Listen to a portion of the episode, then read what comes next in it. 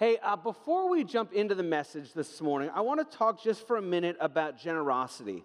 And, um, and here's why we put this sermon uh, series of church shopping at the beginning of the year uh, on purpose. Because we as a church want to make sure are we doing what god wants us to do? And so we're examining what's the church all about? What is jesus' design for the church? And so we put that at the beginning of the year because it's the time of year where a lot of us make adjustments to life. And so we as a church want to make sure that we're doing what god wants us to do.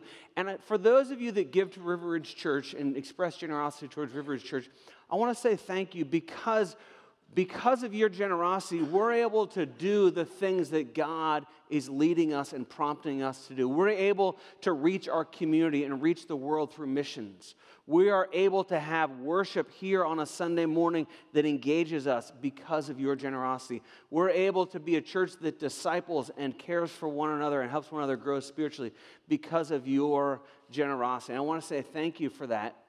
And in the same way that we as a church are saying, what do we want to be about and what is God calling us to do at the beginning of the year? A lot of folks make kind of New Year's resolutions or adjustments or refocus or kind of rethink about life at the beginning of the year.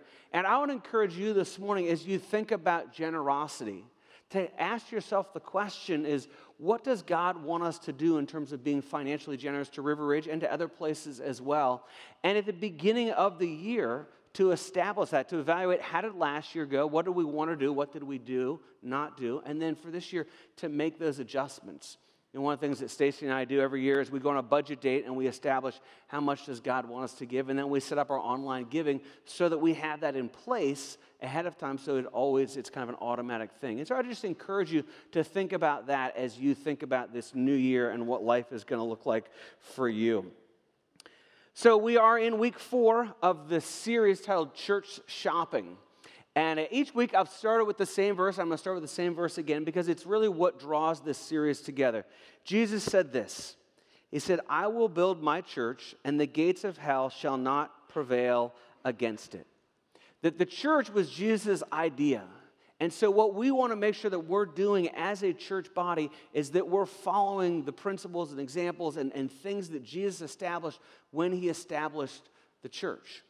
And so, I came across uh, a really kind of an interesting quote this week, uh, and it says this. It's real simple, but it's this. It says this. It says, Be the church that you are looking for.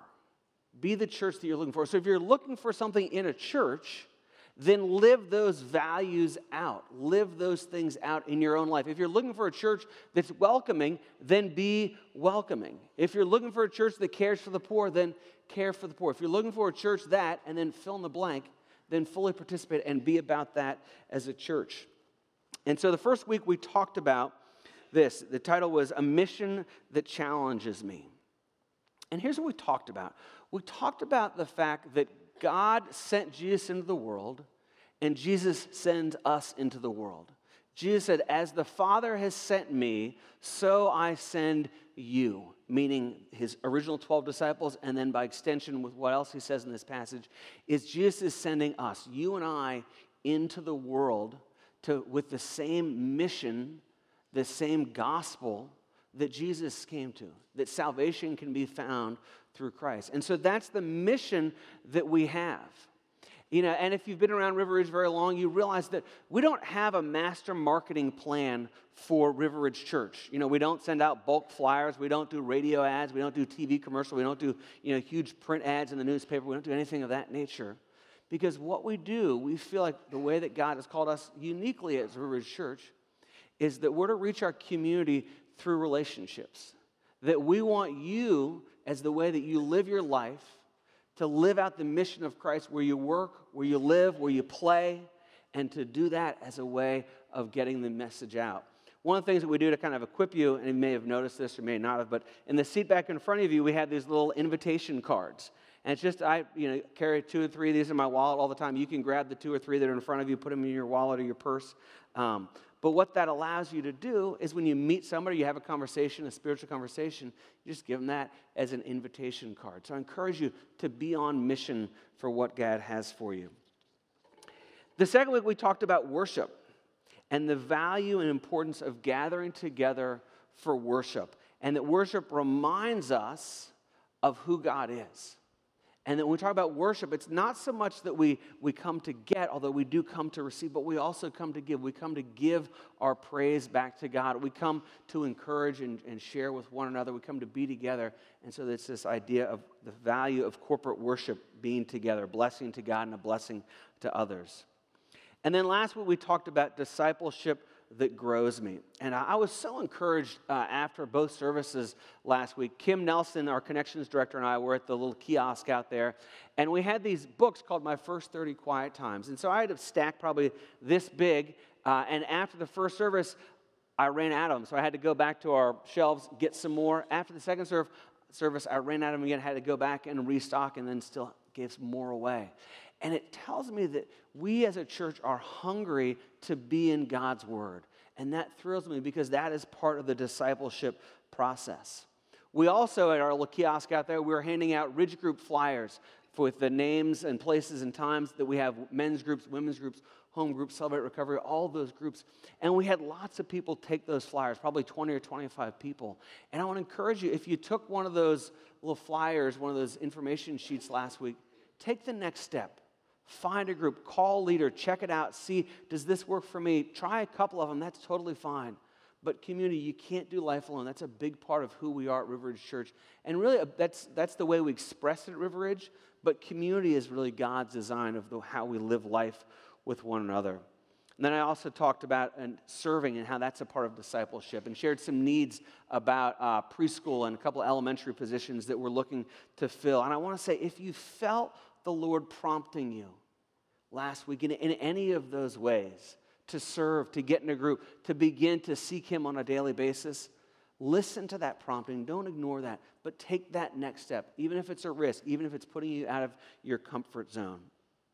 And uh, one kind of wrapping up this introduction part that I would say to you this series of church shopping, it's been four weeks long. This is not an exhaustive list or, of what it is that the church is to about. It's a, a fairly short list. And something that you may want to toss around in your ridge group, your men's group, your home group, whatever it is, is to ask the question of if we were to add a couple more series to this, a couple more sermons, if we were to add a fifth one or a sixth one or a seventh one or two or three more, what would you say are, is an essential of what the church is to be about? What would you say? We, we should add one. If we added one, what would that be? And just toss that around in your group because I think that would be a really stimulating conversation to talk about what is the church to be about. So let's pray, and uh, then we're going to into teaching that changes me. Heavenly Father, thank you so much for this morning, Lord. Thank you uh, just for the awesome worship to be in your presence and uh, that we get to learn from you this morning. And I pray, God, that you would open up our ears that we would hear from you and that we would take what we learned this morning and apply it to our lives. I ask this in Jesus' name. Amen. So, the title this morning is Teaching That Changes Me. And I want you to think for a second what are sort of other titles that we could have put there that are sort of similar? One of the things I thought is we could have put Preaching that changes me. Preaching like I and apostrophe, but that's not really my style. You know, kind of, oh, preaching that changes me. Can I get an amen? All right. Well, maybe I should try that. That's sort of, sort of rewarding. All right. All right. Give me a hanky. Not my style. That's other people's style, and that's great. Um, but you know, we think about what is it that teaching that changes me. What is what you know? What is this about? This kind of thirty minutes that we spend together, and uh, when I first started giving sermons, I was at Chestnut Ridge Church in uh, Morgantown, and uh, I gave a sermon one time, and it was one of, the, one of the first sermons that I gave. And I can remember sitting there, or I, w- I was standing, and you know, one of the things that I noticed, just so you're all aware, is like I look at people's faces, I look what they're doing, and, and I kind of see are people engaged, are people not engaged? I can see if you're on your phone or not. I can't tell if you're doing Facebook, Instagram, or typing in the in the River Ridge app, so you're safe with that. But you know, I kind of observe people as I give a message. So I'm giving this message at Chestnut Ridge, and there's a guy kind of maybe three rows back, just off center, and he is nodding along with the sermon. Like he is fully engaged. I mean, just his body language, and I'm kind of nodding bigger, just like, you know, just this little sort of like up and down thing. I mean, this dude is so engaged. And so when I look over here and these people are bored and those people are on there, you know, not paying attention, then I look back at this guy, I'm like, I'm doing a great sermon here. And I'm I mean, I'm really feeding off this guy's nodding. And so, you know, I finished the sermon, said amen, feeling really good about at least this one guy got something out of it. And so I walk into the lobby, uh, and this guy is walking by, and he's still nodding. and I realize that he has a tick or something that he's always nodding. I'm like, man, I thought my sermon was really good for him, but it was just, it wasn't, you know? So, you know, when I think about a sermon, you know, teaching that, I'm, I'm thinking like, I want to make sure that people are engaged because I love how engaged I thought that guy was. But as you think about teaching, as you think about especially the sermon part of a Sunday morning, what is it that you're looking for? You know, it might be you say, I'm looking for teaching that makes me feel good. And I get this comment from time to time, fairly frequently. I like River Ridge because when I leave, I feel good about who I am. But the problem is that while feeling good is a great end result, that's not the purpose that Jesus has teaching as a part of the church. You know, the flip side of makes me feel good would be teaching that challenges me. You know, and, and, and I like to challenge people on a Sunday morning.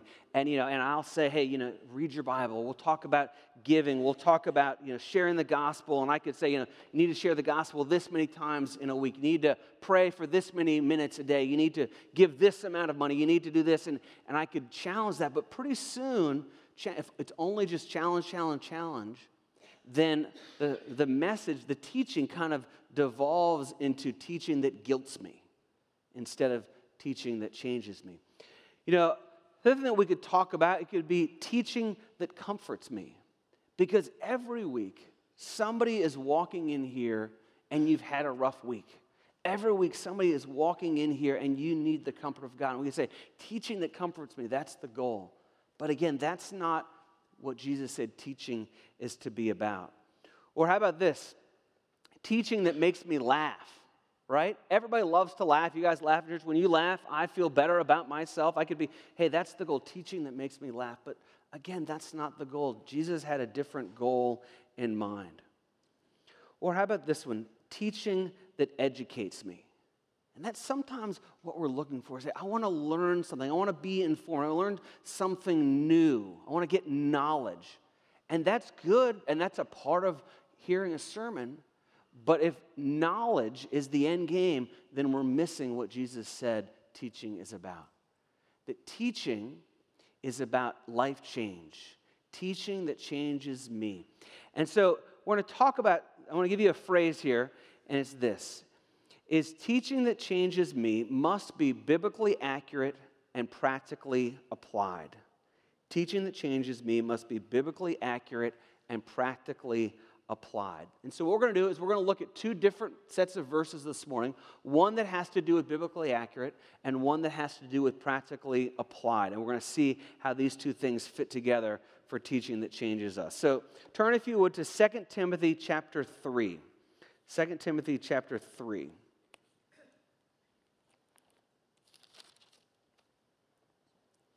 And we're going to begin in verse 14. We're going to cover about four verses here. It says this But as for you, continue in what you have learned and have firmly believed, knowing from whom you learned it, and how from childhood you have been acquainted with the sacred writings, which are able to make you wise for salvation through faith in Christ Jesus. Now, the book of Second Timothy and First Timothy are written by Paul, and they're written to Timothy. So, Paul is basically training Timothy on how to be a leader in the church. And so he kind of starts a little bit with his history and he says, But as for you, continue in what you have learned. Right? And what's interesting about uh, Timothy, if you read uh, the first part of Second Timothy, is that Timothy was raised by his mom spiritually. And I just always find that fascinating and encouraging. His, his mom's name was Eunice, and it talks about her just real briefly, but she was the one who taught him about faith.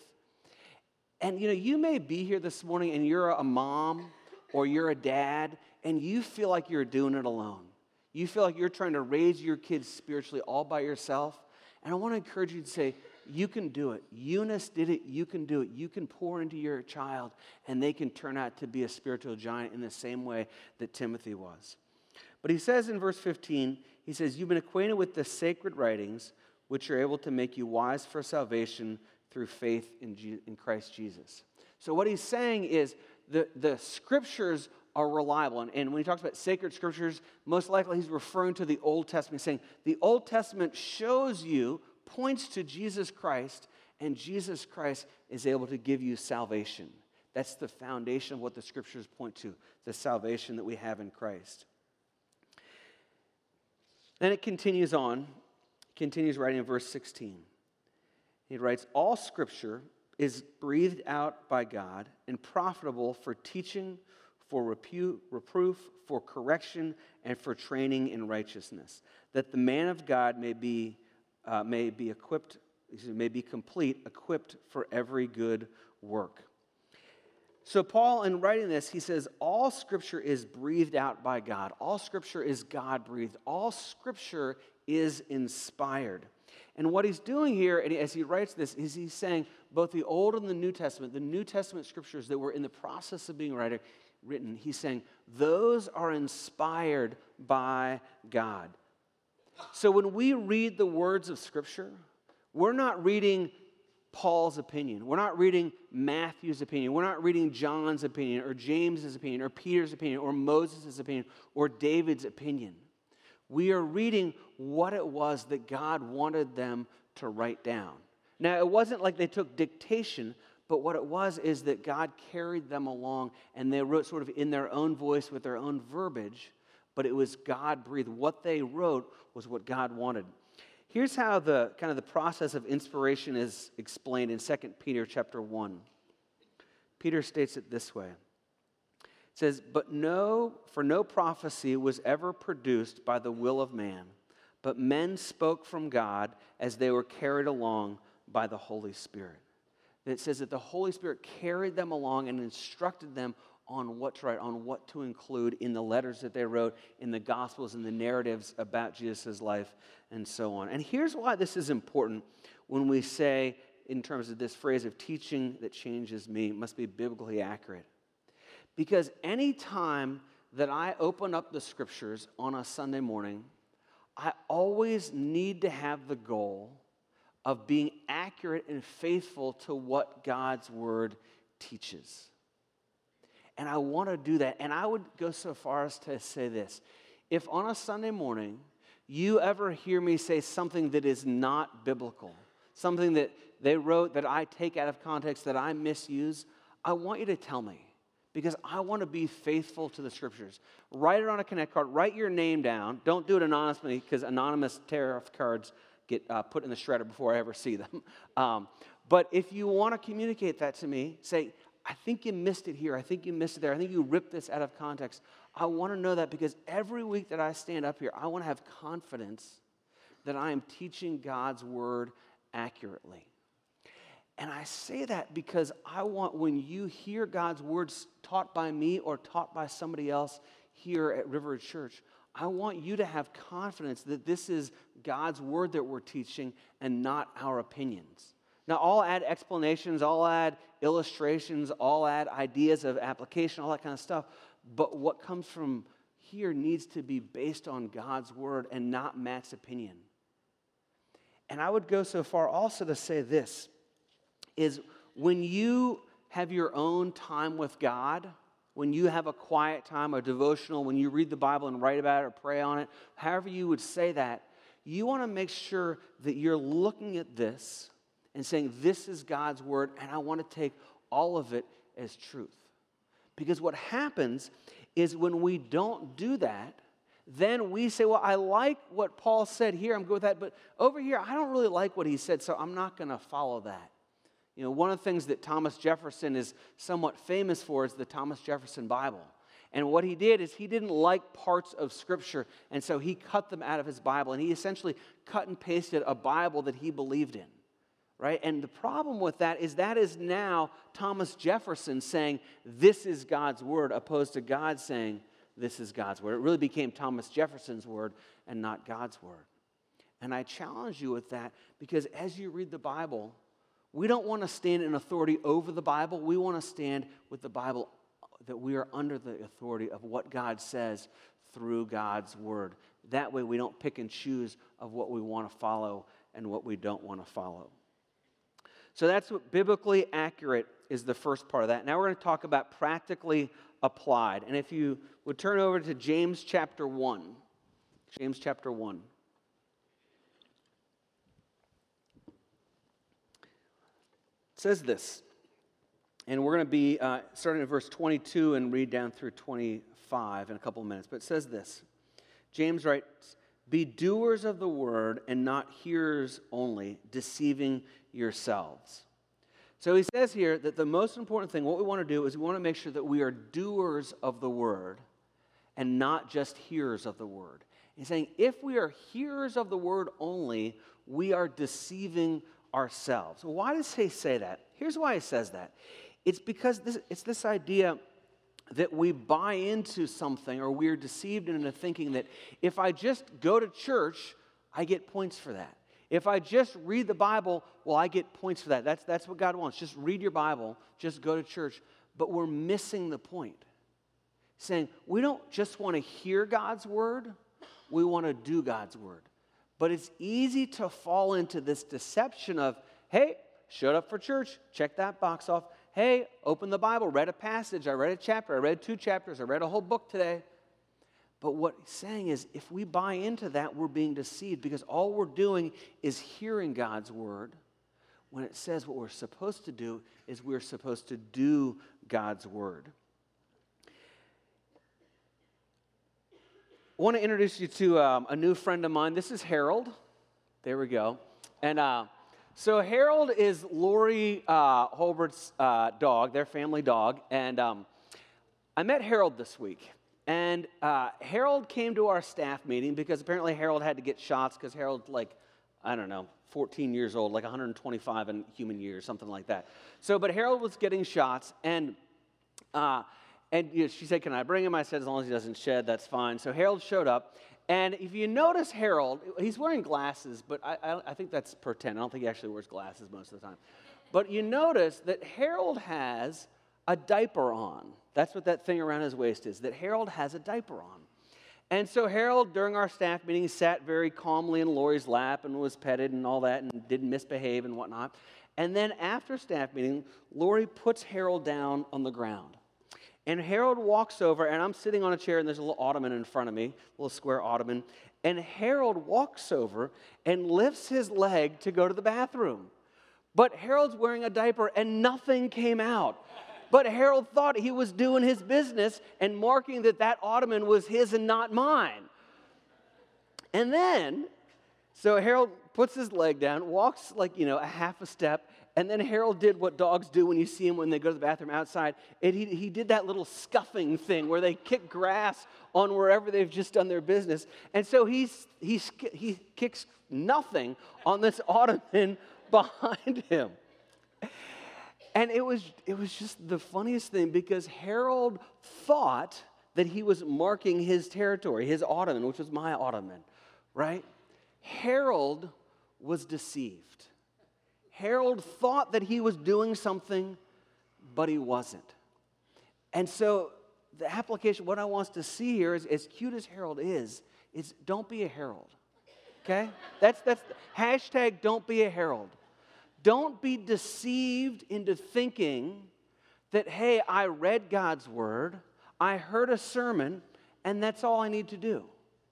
That what Paul says is do not be doers of the word, excuse me, but be doers of the word, not hearers only, deceiving yourselves.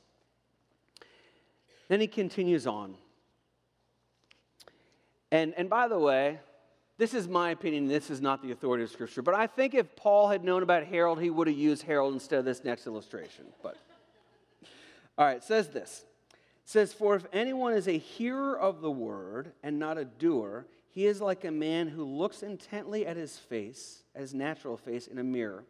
For he looks at himself and goes away and at once forgets what he was like. Now, all of us look in the mirror from time to time. You know, I look in the mirror in the mornings. I don't look to fix my hair because my hair always looks perfect unless it's slightly long and then I just shave it again. But, you know, we all look in the mirror and we're looking for different stuff. So when I look in the mirror, usually I'm looking at when I've shaved. I want to say, okay, do I have any shaving cream left on my face? Do I need to wipe that off? Or do I have a patch that I shaved under my chin that I missed, so I need to reshave that? But I look at that in the mirror, and then I react. I do something. And so you look in the mirror and you fix your hair, or fix your makeup, or brush your hair, or wipe something off your face, but you look in the mirror and you take an action. It would be silly for me to look in the mirror and go, oh, I've got some shaving cream right there on my ear, and then walk away and do nothing about it. Right? I look at the mirror. Why? So that I can change the wrong appearance in my face. And what Paul is saying here is the same thing. He's saying that you look in the mirror and then you make changes. Why would you look in the mirror and forget what you saw and not make any changes? That we look into God's word for the express purpose of saying, How can I change and adjust my life so that it aligns with God's word, with how God says to live the Christian life? In this passage, also, it uses this word intensely. Says, look intensely, or look intently in your version, perhaps. Look intently into the Word of God. Now, when we think about mirrors, you know, we think about all kinds of different mirrors. I was in Kenya uh, over the Christmas break, and uh, we had there were six or nine of us living together, six girls and three guys, uh, in this kind of couple in this place. And the mirror was not really accessible all the time, and so the women set up an iPhone to use as a mirror. And I thought, man, that's brilliant. And I was like, that's amazing. They're like we do that all the time. Does anybody use an iPhone as a mirror? Anybody? A couple of you? Okay, no men are admitting to that. I see. That's good. Um, but you know, you, when you think of looking in the mirror, maybe you think of an iPhone, but most likely you think of a glass type of mirror that sits in your bathroom, sits in your bedroom, and you look into that. That's our vision. Whoever, when we look into the mirror and we picture this verse. But when James wrote that, they didn't have glass mirrors. That didn't come around till later. That a mirror for them, most, for most of them, was a piece of tin or metal that was shiny, and they would polish it really good polish, polish, polish, polish, and then they could look at themselves in this mirror. But each time that he uses this word look, it's with the word intently. The word is intently look because they couldn't just glance at it like we can glance in the mirror. They really had to study the mirror in order to see the imperfections in their face or whatever they were trying to adjust. And the same is true when we look into God's word. That we need to have an intently part of reading and hearing from God that when we come on a Sunday morning, we want to be attentive to what God says. When we look and read the Bible on our own, we want to be intensive about what we learn. We can't just say, okay, I'm going to read the Bible and open up the Bible and stick a finger down and just whatever comes up. Okay, that was good, and then we go away. That there's a read, look intently into the Word of God. Now, as we looked at this, we, we've skipped the why question. The why question is why do this? Why, you know, listen to a sermon? Why read the Bible? Why have life changed? What's the benefit of that? Why would we want to do that? James addresses that in verse 25. And he says this.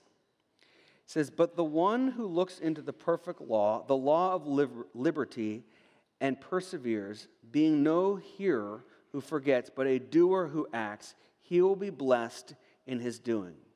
So it says he looks into the perfect law and he calls it the law of liberty, or your version may be the law that gives freedom. And yet, when you read the Bible, there are all kinds of things in the Bible that we really like. You know, there's, there's encouraging stories, there's words of comfort, there's stories about God's people and their courage or their um, being heroes, there's story about God's faithfulness. There's a lot of those types of things. But the reality is that there's also parts of the Bible that are what we would call the don'ts. Don't do this. Don't do that. Don't lie. Don't murder. Don't lust. Don't gossip. Don't be sexually immoral. Don't be greedy. Don't. And there's a lot of don't statements in the Bible. And the question that I challenge you with this morning is when you come across a don't statement, do you feel like that gives you freedom or do you feel like that restricts your freedom? When God says, don't do that, do you feel like your freedom is being restricted or do you feel like your freedom is being given to you? Because the way that James writes it here, is that when we don't do something because God says don't do it, it's actually freeing for us because when we don't do something, that means we are doing life the way that God wanted us to live, the way that God wants us to live. And then the end of the same verse says, Because he will be blessed in doing this. That when we have the freedom to live as God wants us to live, that life lived that way is a blessing to us. And, you know, for a lot of my Christian life, the early part of my Christian life, I didn't have that view. I thought that what God said was restricting my freedom. And I was honestly a lot less inclined to read the Bible because then I might read the Bible and find out something that I was supposed to do or not supposed to do and have to stop that and that would take away from my freedom. But I had sort of an aha moment about five or six years into being a Christian where I realized that everything in God's Word is to give me freedom to live in Christ. Everything in God's Word is designed to be a blessing to how I live my life. And then from that point on, I went after God's Word voraciously. I went after reading, saying, the more I learn, the more I can apply, the more freedom, the more blessing I get in my life. And so I would ask you that question Do you believe that living by God's Word gives you freedom, or does it restrict who you are? Here's the overall application it's this come prepared to hear, leave prepared to do. Come prepared to hear, leave prepared to do. As you come each week, come on a Sunday morning and also come to your own personal time with God with a heart that says, I want to hear from God. And it's really fascinating to me as I have conversations with you all after church and so forth about what God's, you know, sometimes God will speak to you and say, Man, God spoke to me through this dog named Harold today. That was the most, you know, that's what you're going to remember, and don't be a Harold. Other times people say, Man, this illustration really spoke to me. And sometimes people will say to me, I got this out of your sermon. You know, I need to be baptized. And I'm like, I didn't talk about baptism or water or anything. And that was the, you know, that's what you got out of it. And that's the Holy Spirit speaking to you. When you come prepared, God will speak to you. And then we leave with application. We leave saying, This is what God wants me to do. It might be a new attitude, it might be an action to take, a new way of thinking, a new way of relating to God, a new way of relating to people, or an adjusted way. But we come prepared to hear and we leave prepared to do. So here's what I want you to do this morning is my guess is that every person here has been prompted by God at some point in your life, maybe this morning, maybe this week, maybe in recent past, past, to do something. God says, I want you to do this. And for whatever reason, we haven't done it. Maybe we've said, I don't want to do that, God. Maybe we haven't applied it because we've forgotten about it. Maybe it's been too hard or out of our comfort zone. We've rationalized it or whatever it is. But I want you this morning to whatever thing that is in your brain that God has put there, to make that commitment this morning and say, I'm going to apply what I had previously learned. I'm going to stop saying no to God. I'm going to apply what God has told me in the past. Let's pray together. Heavenly Father, thank you so much for this morning. Thank you that we get to look into your word and learn from you, and that we get to apply your word. God, help us to apply your word because when we do so, we have freedom in you and when we do so, we live a blessed life. Help us, give us the strength and courage to do that this morning. In Jesus' name, amen.